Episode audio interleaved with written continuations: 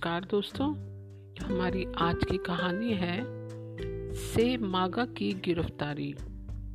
तो चलिए कहानी शुरू करें। से मागा की गिरफ्तारी।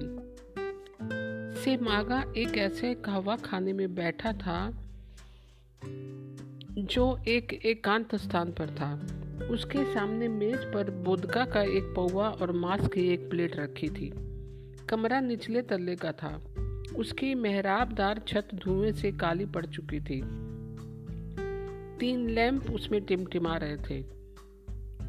एक उस जगह जहाँ कलवार शराब बेचने वाला बैठा था और दो लैंप कमरे के बीच में थे। हवा धुएँ से अटी थी। धुएँ के बावरों में कुछ धुंधली काली शक्लें तैर रही थी।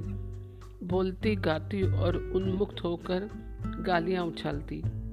वे जानती थी कि यहाँ कानून उनका कुछ नहीं बिगाड़ सकता।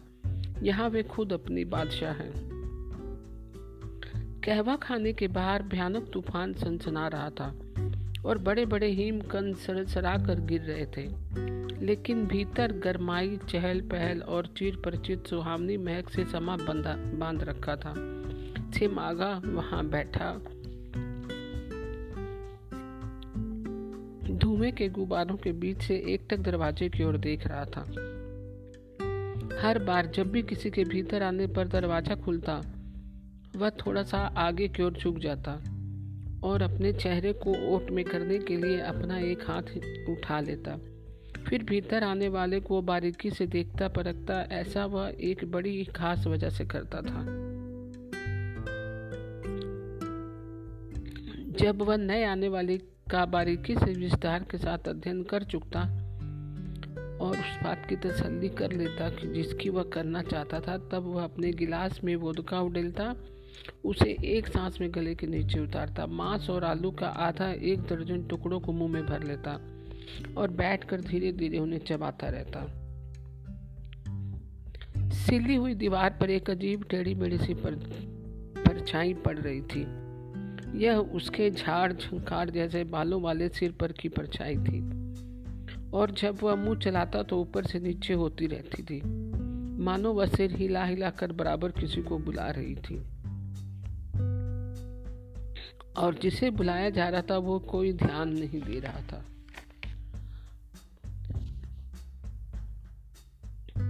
से मागा का चेहरा चौड़ा था, गालों की हड्डियाँ उभरी हुई थी और चेहरा दाढ़ी विहीन था। उसकी आँखें बड़ी और भूरी थी। उन्हें सिकोड़ कर रखने से उसे एक आदत सी पड़ गई थी। काली घनी भोहें उसकी आँखों पर छाया किए रखती थी और गुंगराले बालों की एक लट उसकी भाई बाई भों के ऊपर करीब करीब उसे छूती हुई झूल रही थी। कुल मिलाकर से मागा का चेहरा उन चेहरों में से नहीं था जिन्हें देखकर उनका विश्वास किया जा सके। उसके कसावदार चेहरे पर सदा ऐसा भाव रहता मानो वह किसी भी समय उठकर भाग जाने को तैयार बैठा हो। उसके चेहरे पर कसाव का वह भाव, जैसे कि किसी समय भी उठकर भाग जाने के लिए वह तैयार हो। एक ऐसा भाव, जो इन लोगों के बीच और इस जगह तक में बेमेल मालूम होता था। हृदय में उसके प्रति किसी भी विश्वास को जमने नहीं देता था। उसके बदन पर एक खुरदुरा ऊनी कोट था। जो कमर में एक डोरी से बंधा था। बगल में उसके टोपी और दास्ताने पड़े थे। और कुर्सी की पीठ के सहारे एक शानदार डंडा टिका था, जिसके एक छोर पर मुठ सी उभरी हुई थी। वह बेफिक्र मगर सतर्क बैठा खाने पीने में मग्न था। उसकी वोदका का पौवा खाली हो चुका था, जिसके विषय में वह अभी नया ऑर्डर देने जा ही रहा था कि तभी फाटक से दरवाज़ा खुला और कहवा खाने में एक गोल मटोल और खुदरी सी चीज़ लुढ़क आई, जो देखने में नाव खींचने के रस्से का एक बड़ा सा गोला मालूम होती थी, जिसे खोलने के लिए लुढ़का दिया गया हो। ठीक उस खुलते हुए गोले की भांति लुढ़कते हुए उसने कहवा खाने में प्रवेश किया। ए, सावधान हो जाओ। पुलिस छापामारी कर रही है। ऊँची विचलित बचखाना आवाज़ में वह गोला चिल्लाया। लोग तुरंत कमर सीधी करके बैठ गए, शोर बंद हो गया और वे चिंतित मुद्रा में आपस में सलाह करने लगे। क्या सच कहते हो? किसी ने घबराई और मिमियाथी सी आवाज़ में पूछा, मुझे मार डालना अगर मेरी बात गलत निकले। वे दोनों और से आ रहे हैं, घोड़ों पर भी और पैदल भी। दो अफसर और ढेर सारे पुलिसमैन, मगर वे हैं किसकी खोज में? इस विषय में कुछ मालूम है? मुझे लगता है कि से मागा की खोज में है, क्योंकि निकी फौरिज से वे उसके बारे में पूछताछ कर रहे थे। बारीक आवाज़ ने सुर में जवाब दिया और कलवार की दिशा में लुढ़क गई। तो क्या निक्की फोरिज पकड़ा गया? से मागा ने टोपी को अपने उलझे हुए बालों पर जमाते हुए बिना किसी उतावली के उठते हुए पूछा हाँ उन्होंने उसे अभी अभी पकड़ा है। कहाँ? चच्ची मारिया के घर का स्टेन का शराब घर। उस गुदड़ी नुमा आकृति ने बताया, क्या तुम सीधे वहीं से आ रहे हो? हाँ। बाग के पाड़ों को फांदता लगता हुआ मैं वहीं से भागता आ रहा हूँ और अब मैं सीधे बर्जा शराब घर जा रहा हूँ। मेरी समझ में उन्हें सूचित करना भी ज़रूरी है। लपक कर जाओ। लड़का पलक झपकते कहवा खाने से बाहर हो गया। लेकिन उसके निकलने पर दरवाज़ा अभी बंद हुआ ही था कि कहवा खाने का वृद्ध मालिक योना पेत्रोविच, जो कि एक धर्म भीरू व्यक्ति था, आँखों पर बड़ा सा चश्मा चढ़ाए और खोपड़ी पर गोल टोपी चिपकाए, उसके पीछे लपका। ए छछुंदर, शैतान के बच्चे, यह तूने क्या किया? सुअर की नापाक औलाद? पूरी रकाबी टकार गया। किस चीज़ की? से मागा ने, जो अब दरवाजे की ओर बढ़ रहा था, पूछा। कलेजी की। एकदम चट कर गया। मेरी तो समझ में नहीं आता कि इतनी सी देर में उसने यह कैसे किया। क्या एक ही बार में पूरी रकाबी गले में उड़ेल दी? हरामी कहीं का। बुढ़ा कलपते हुए उसे कोसता रहा। तो यह कहो कि तुम्हें वह भिखारी बना गया। क्यों? सिमागा ने रूखी आवाज़ में व्यंग कसा और दरवाजे से बाहर निकल गया। बाहर तेज हवा चल रही थी। हल्की हल्की बर्फ़ भी बढ़ने लगी थी। कहवा खाने से बाहर आकर से मागा ने एक क्षण के लिए रुक कर कानों से टो दी लेकिन हवा के सनसनाते और हिमकनों के ससराहट के सिवा जो घरों की दीवारों छतों पर गिर रहे थे, कोई और आवाज़ सुनाई नहीं दी। वह चल दिया और उससे दसेक डग भरने के बाद ही एक बाड़े में उसने लांघा और किसी घर के पिछले बाग में पहुँच गया। तभी एक कुत्ता भौंका और उसके जवाब में घोड़े ने ही निनाकर ज़मीन पर पाँव पटका। से मागा जल्दी से बाढ़ा लाकर फिर सड़क पर आ गया और नगर के मध्य भाग की ओर चल दिया। अब उसके कदमों में पहले की अपेक्षा अधिक तेज़ी आ गई थी। कुछ मिनट बाद उसे अपने सामने की ओर से उभरती हुई एक आवाज़ सुनाई दी, जिसने उसे एक अन्य बाड़ा लागने के लिए बात कर दिया। इस बार बिना किसी बाधा के वह आगे का सहन पार कर गया। खुले दरवाजे में से होकर बाग में दाखिल हुआ। फिर अन्य बाड़ों को लाग कर अंत में वह एक सड़क पर पहुँच गया, जो उसी सड़क के समानांतर चली गई थी, जिस पर कि इयोना पेट्रोविच का कहवा खाना था। चलते चलते उसने छिपने के लिए किसी सुरक्षित स्थान की खोज में इधर उधर दृष्टि दौड़ाई, लेकिन ऐसा कोई स्थान उसको नज़र नहीं आया। पुलिस अब छापामारी पर उतरी आई थी तो अब कोई भी स्थान सुरक्षित नहीं रह गया था। एक और पुलिस और दूसरी ओर चौकीदारों द्वारा पकड़े जाने के अंदेशे से उसे आंधी तूफ़ान में बाहर खुले में रात गुजारना भी किसी चुनौती से कम नहीं था। वह धीरे धीरे चल रहा था। सामने तूफ़ान के सफ़ेद अंधेरे पर आँखें जमाए जिसमें वे नरम बर्फ़ के गोलों से ढके घर अस्तबल सड़क पर रोशनी बिखेरने वाले खंबे और पेड़ एकाएक बिना आवाज़ की अंधेरे में से आगे निकल जाते थे। तूफ़ान की आवाज़ से अलग एक विचित्र आवाज़ सुनकर उसके कान खड़े हो गए। यह आवाज़ उसके सामने की ओर से कहीं से उभर रही थी। यह किसी बच्चे के रोने की नरम आवाज़ से मिलती थी। वह रुक गया और खतरे की गंध से आशंकित वन्य जीव की भांति उसकी गर्दन आगे की ओर तन गई।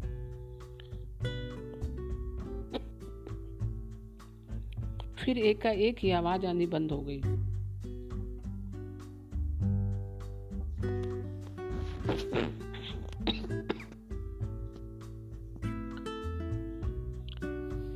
से मागा ने राहत की सांस ली और पुनः आगे बढ़ने लगा।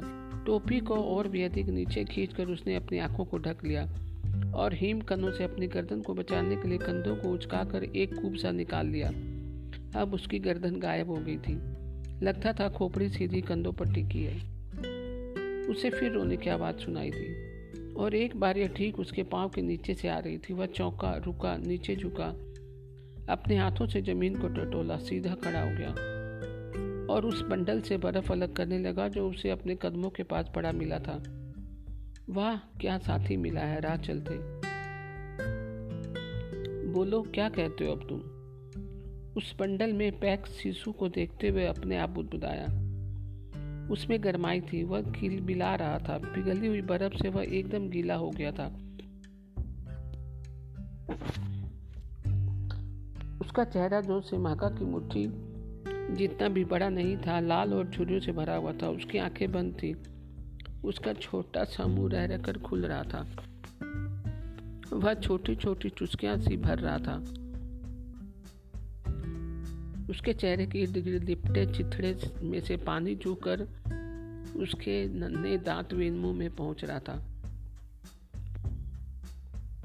स्तंभ हो जाने पर भी सेमागा ने इस बात की समझ थी कि इन चिथड़ों में चूहा पानी बच्चे के पेट में नहीं जाना चाहिए। सो उसने बंडल को उलटकर उसे हिलाया, लेकिन बच्चे को शायद इस प्रकार उलटना पलटना अच्छा नहीं लगा। और इसके विरोध स्वरूप वह ज़ोर से चीख उठा। अरे चुप से मागा ने कड़ी आवाज़ में कहा, चुप। मुँह से जरा भी आवाज़ ना निकले, समझे? वरना कान खींच दूँगा। बोलो, मुझे ऐसी क्या पड़ी थी कि मैं जो तुमसे उलझ गया? जैसे मुझे बस तुम्हारी ज़रूरत थी, लेकिन तुम हो के रोना शुरू कर दिया। यह कहाँ की शराफत है भला? लेकिन सेमागा के शब्दों पर बच्चे पर जरा भी असर नहीं हुआ। धीमी और रुआसी आवाज़ में उसने चिचियाना जारी रखा। सेमागा उससे अत्यधिक विस्तृत हो उठा। देखो भाई, यह कोई अच्छी बात नहीं, मैं जानता हूँ तुम गीले हो गए और तुम्हें ठंड सता रही है। और यह कि तुम एकदम छिपकिली हो, लेकिन मैं कर भी क्या सकता हूँ? बोलो, तुम ही बताओ।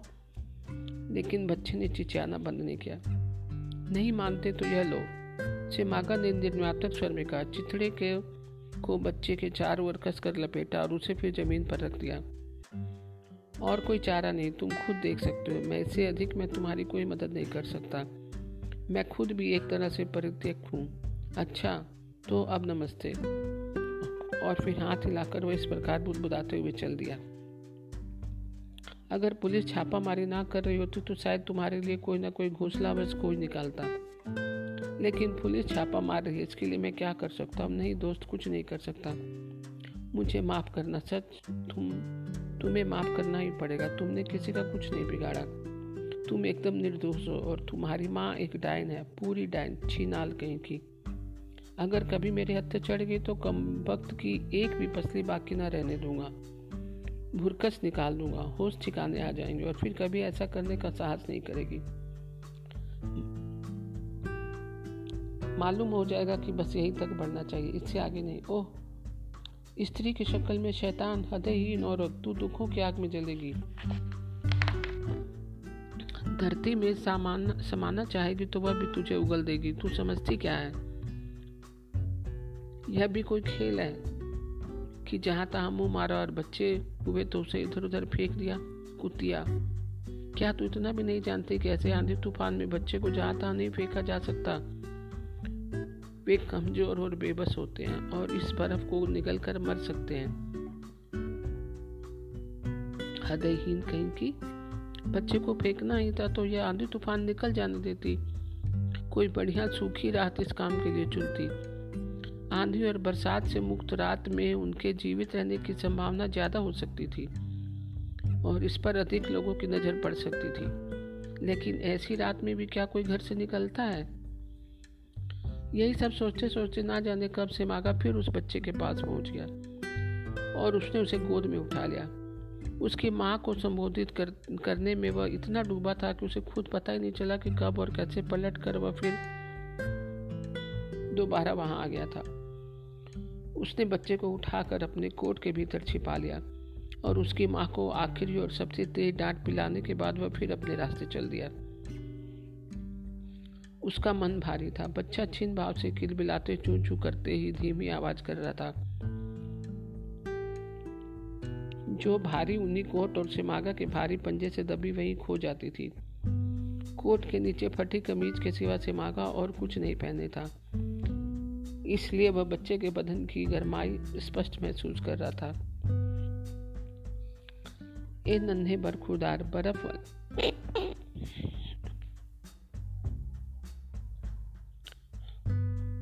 ए नन्हे बरखुदार, बर्फ़ वाले रास्ते पर चलते हुए वह बुदबुदाया। राह में मिले मेरे साथी, तेरा मामला सचमुच में बड़ा गड़बड़ है। आसार अच्छे नज़र नहीं आते, यह तो बता मैं तेरा क्या करूँगा? और तेरी वह माँ, उसे क्या कहूँ? अरे तू चुपचाप पड़ा रह, कहीं नीचे ना गिर पड़ना। लेकिन बच्चा किल बिलाता रहा, तभी से मागा ने अपनी कमीज के छेद में से उसके होठ के गर्म स्पर्श को अनुभव किया। उसके होठ उसके पेट पर थर थरा रहे थे। से मागा सहसा रुक कर एकदम निश्चल खड़ा हो गया और चकित आवाज़ में जोरों से कहने लगा, अरे, यह तो भूखा है और अपनी माँ का स्तन ढूंढ रहा है। Oh God! और जाने क्यों से मागा का समुच्चा बदन थर थरा उठा। किसी ऐसे भाव से जो विचित्र था, बहुत ही प्रबल, दुखद और हृदय विदारक। मुझे अपनी माँ समझता है, जंगली कहीं का इतनी भी समझ नहीं किसी क्या समझ होगी। इसे क्या पता कि मैं फौजी और साथ ही एक चोर भी हूँ। बस बस, और अधिक जानने की चेष्टा ना करो। तुम्हें अब सो जाना चाहिए, समझे? अब चुपचाप सो जाओ। ऊँह चीची ना करो, सो जाओ। ऊँटों को क्या कसमसाते हो? एक बूंद पल्ले नहीं पड़ेगी, बस सो जाओ। यह देखो, मैं तुम्हें एक लोरी सुनाता हूँ। हालाँकि यह काम मेरा नहीं, तुम्हारी माँ का है। हाँ तो सो जा सो जा रे मुन्ना, सो जा सो जा रे। बस बस, अब सो जा। मैं कोई आ, आया थोड़े ही हूँ। सफ़ेद अंधेरा भी चारों ओर उमड़ घुमक रहा था। से मागा बच्चे को अपने कोट में छिपाए पटरी पर बढ़ता जा रहा था। बच्चे का चिचियाना जारी था। से मागा ने गालों पर से बूंदे लुढ़क कर नीचे तिरती आ रही थी। बर्फ़ के जो कन पिघल जाते ये बूंद उसी की थी। रह रहकर उसके बदन में कप कपी से उठती। उसे अपनी छाती पर एक बोझ सा महसूस हो रहा था। एक बेचैनी से उसे अपने भीतर महसूस हो रही थी। इतनी बेचैनी का इससे पहले कभी अनुभव नहीं किया था। जितनी कि वह अब इस समय सूनी सड़क पर तूफ़ान के बीच, कोट के भीतर चू चू करते बच्चे को छिपाए चलते समय अनुभव कर रहा था। लेकिन अपने कदमों में उसने किसी प्रकार की शिथिलता न आने दी। पीछे से टापू की मध्यम आवाज़ सुनाई दी। घुड़सवार पुलिस मेनू की छाया आकृतियाँ अंधेरे में उभरी और देखते ना देखते उसके बराबर में आ पहुँची। एक साथ दो आवाजों ने पूछा ए कौन है? पहली आवाज़, तेरा नाम क्या है? दूसरी आवाज़, यह कोट के भीतर क्या छिपाया है? बाहर निकाल, जल्दी, अपने घोड़े को एकदम पट्टी से सटाते हुए एक पुलिस मैन ने आदेश दिया, यह क्या? अरे, यह तो बच्चा है, दूसरा पुलिस में चौका, तेरा नाम क्या है? से मागा आखतिर निवासी। ओहो, वही जिसकी हमें तलाश थी, सीधे मेरे घोड़े के आगे आगे चल लो सिपाही ने चेतावनी दी। मैं और बच्चा मकानों की ओट में ही चले तो अच्छा रहेगा। यहाँ सड़क पर हवा बहुत तेज है। बीच सड़क हमारे लिए जरा भी ठीक नहीं है। हम तो ऐसे ही जाम हो रहे हैं। और मुझे अपनी भी इतनी परवाह नहीं जितनी बच्चे की है। पुलिसमैन के कुछ पल्ले नहीं पड़ा कि वह क्या कह रहा है लेकिन उन्होंने उसे घरों की ओट में ही चलने दिया। जबकि वे खुद जहाँ तक बन सकता था, निकट रहते हुए अपने घोड़ों पर उसके साथ चलने लगे। इस प्रकार उसकी निगरानी में से मागा ने पुलिस स्टेशन तक का रास्ता तय किया। सो तुम लोगों ने इसे गिरफ़्तार कर लिया। यह बहुत अच्छा हुआ। दफ्तर प्रवेश करने पर पुलिस चीफ ने उससे कहा, और यह बच्चा, इसका मैं क्या करूँ? अपने सिर को झटकते हुए से मागा ने कहा, कैसा बच्चा? पुलिस चीफ ने चौंक कर बौखलाए से अंदाज में पूछा, किसका बच्चा? सड़क पर था। सिमागा ने बच्चे को कोर्ट से बाहर निकाला, लेकिन यह मरा हुआ है। पुलिस चीफ उस पर दृष्टि जमाकर चिल्ला उठा। मरा हुआ है। सेमागा ने झुक कर उस नन्हे बंडल की ओर देखा और फिर उसे मेज पर रख दिया। क्या तमाशा है? उस सांस भरते हुए उसने कहा, और मैं भी इसे एकदम सीधे उठा लाया। कौन जाने अगर मैं ऐसे वहीं, लेकिन मैंने ऐसा नहीं किया। मैंने उसे उठाया और इसके बाद फिर नीचे रख दिया। यह क्या बड़बड़ा रहे हो? पुलिस चीफ ने पूछा। सेमागा ने खोई हुई नज़र से अपने इर्द गिर्द देखा। बच्चे के मरने के साथ साथ वे सारे भाव भी मर चुके थे। जिनका की सड़क पर चलते समय उसने अनुभव किया था, यहाँ वह अफसर शाही से घिरा था। जेल और अदालत के सिवा से और कुछ कुछ नज़र नहीं आ रहा था। आहत होते की चेतना ने उसने हृदय को उमेटा। उसने बच्चे के मृत शरीर को देखा। उसकी नज़र में भी क्षोभ था। एक आ भरते हुए वह बोला तुम भी एक ही रहे। तुम्हारी खातिर मैं पकड़ा गया और नतीजा कुछ नहीं। मैं तुम्हारी फ़िक्र में पड़ा था, लेकिन तुम अपने करने से बाज ना आए और मेरे शरीर पर ही मर गए। वाह। और सेगामा ज़ोर से अपनी कनपट्टी खुल जाने लगा। इसे ले जाओ, सेगामा ओर गर्दन से इशारा करते हुए, चीफ ने कहा। सिपाहियों ने फ़ौरन उसे दबोच लिया। तो दोस्तों आज की कहानी आपको कैसे